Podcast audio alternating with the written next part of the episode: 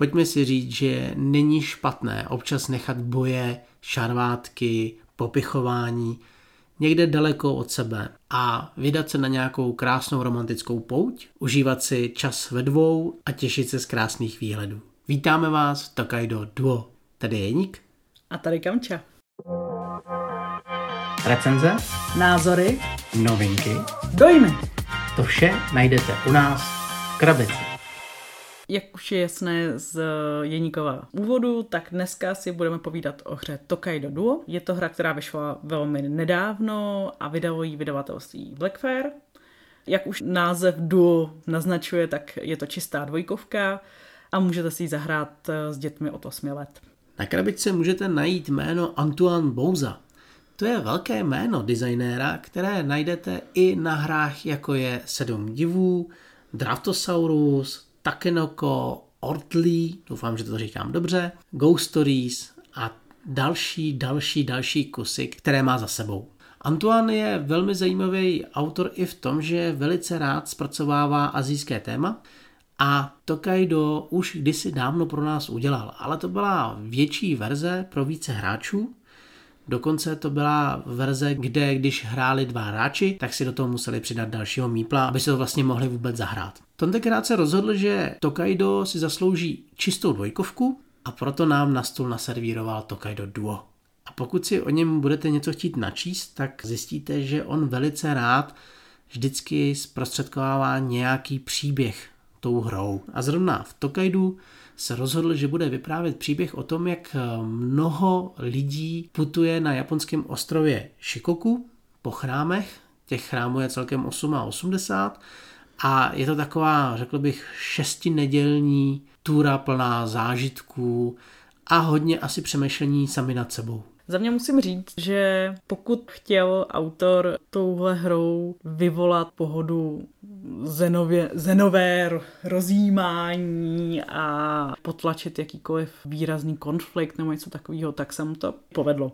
Tokaido Duo je opravdu taková ta hra, kterou si vezmete k dobrému šálku čaje, když nechcete s partnerem nebo kamarádem, kamarádkou nějak bojovat, když prostě si chcete jenom na chvíli užít takovou jako malou roztomilou hru.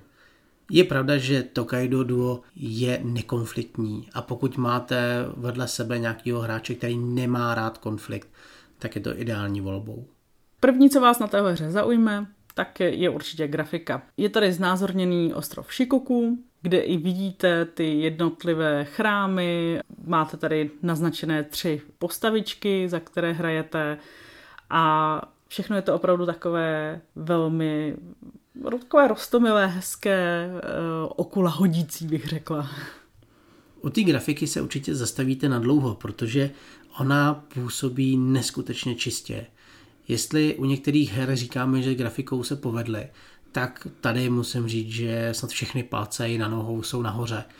Neboť ta grafika je neskutečně stylová, jemná, není tady nic, co by překáželo. Krásně to vychází ze starší verze, která byla stejně bílá, nebo respektive ta bílá byla dominantní u té hry, tak tady se to udržuje i nadále a není tady s grafikou jediný zádrhel. Naopak, všechno je tak, jak má být. A tohle bych řekl, že je možná hra, která aspiruje na nejlepší grafiku. Musím říct, že opravdu taky se mi moc líbí. A přijde mi to nejen hezké, ale i účelné. Vy tady máte hezky naznačená ta místa, kam se třeba dávají jednotlivé destičky. Máte tady tři herní destičky těch tří postav, za které hrajete, které jsou prostě hezky vymyšlené, aby to dávalo smysl, aby to fungovalo. Takže není to jenom krásné, ale je to i funkční. I kdybyste hru neplánovali, tak doporučíme, podívejte se aspoň na internet, jak vypadá, protože to je fakt hezký. Pojďme ale k tomu, jak se hra hraje. Jak už bylo zmíněno, každý hráč má tři postavy a ty postavy jsou malíř, poutník a kupec.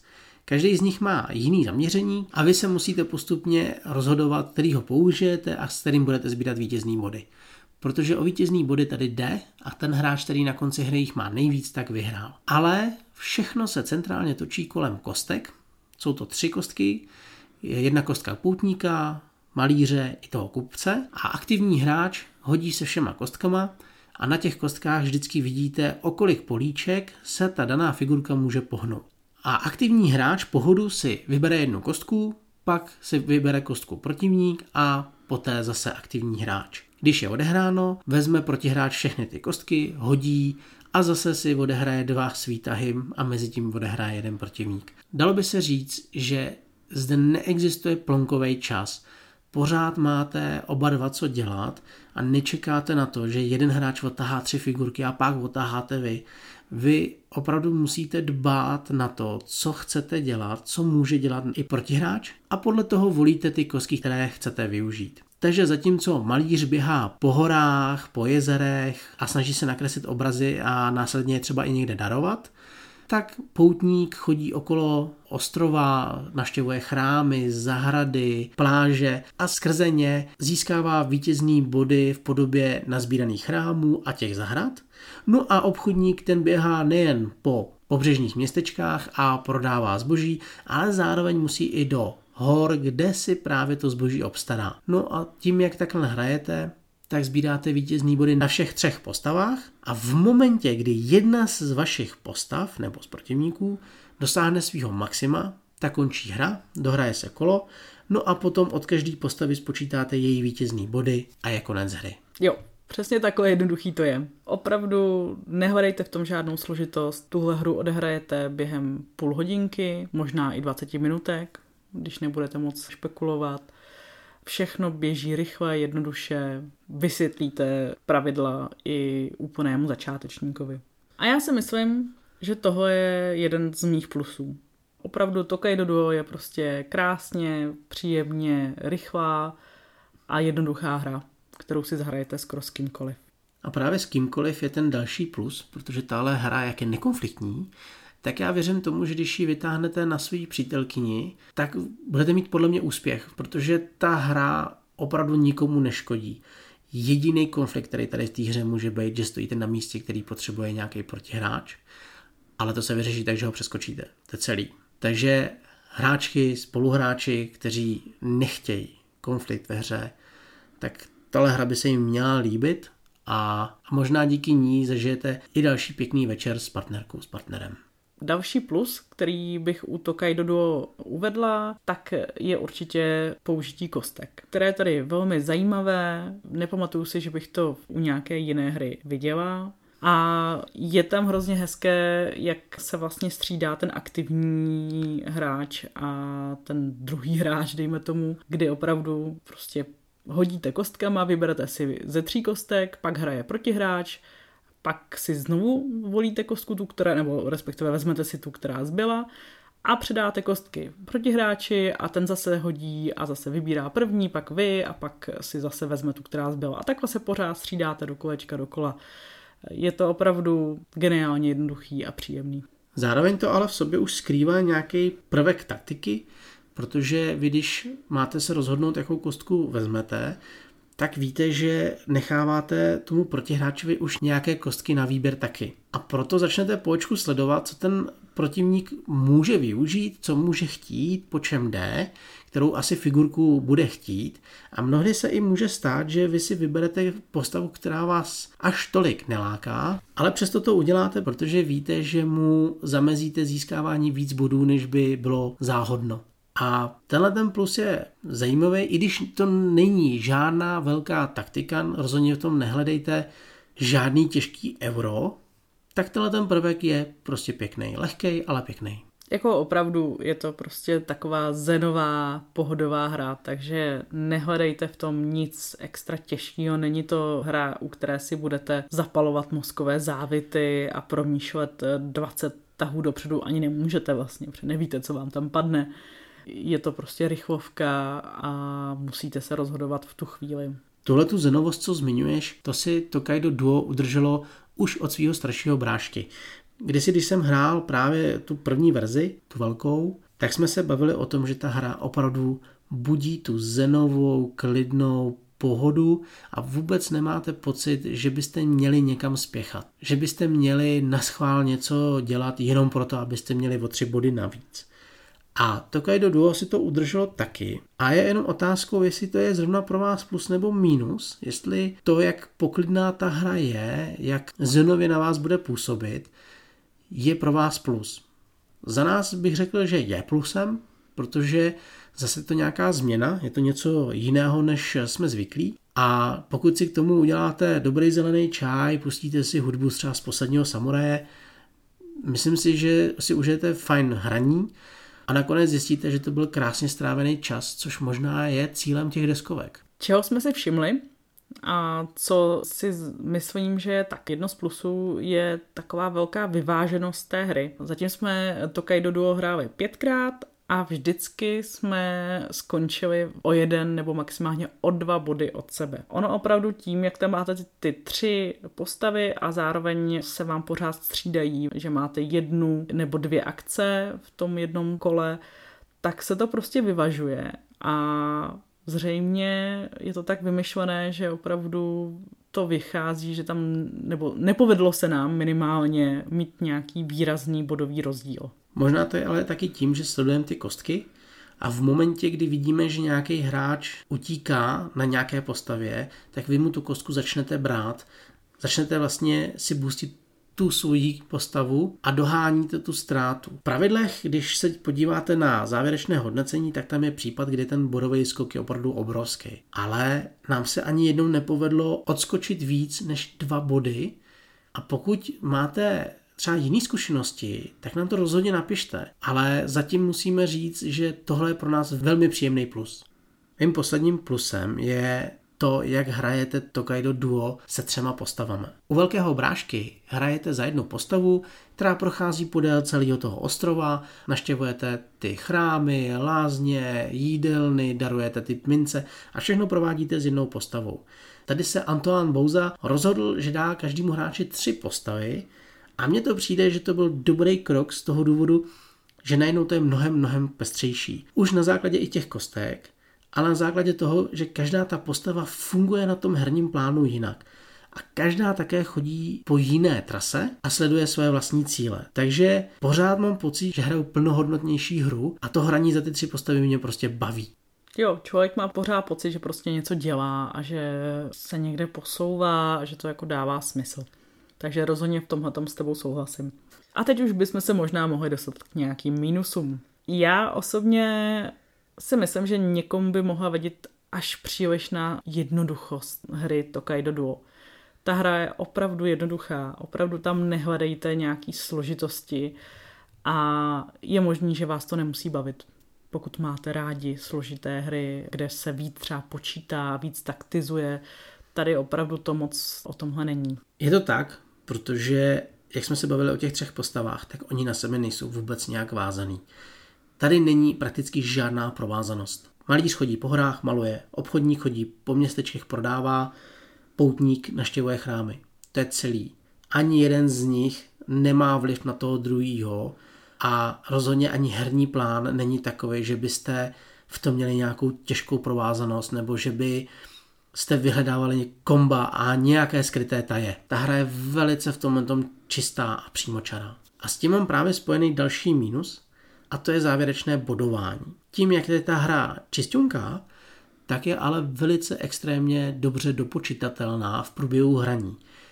A když vidíte, že můžete už tu hru ukončit tím, že nějaká z těch postav získá maximum, co může, tak vy si umíte velmi dobře spočítat, jestli se vám to vyplatí, anebo jestli tu hru máte prodloužit. Dám příklad, v momentě, kdy malíři zbývá darovat poslední obraz a tím končí hra, vy si spočítáte, kolik má protivníků kupec, kolik má jeho malíř a kolik má jeho obchodník a najednou zjistíte, že vám uchází pět bodů. Tak jednoduše toho malíře vynecháte, nevezmete si tu kostku a jdete další figurkou a doháníte ten dluh, který máte.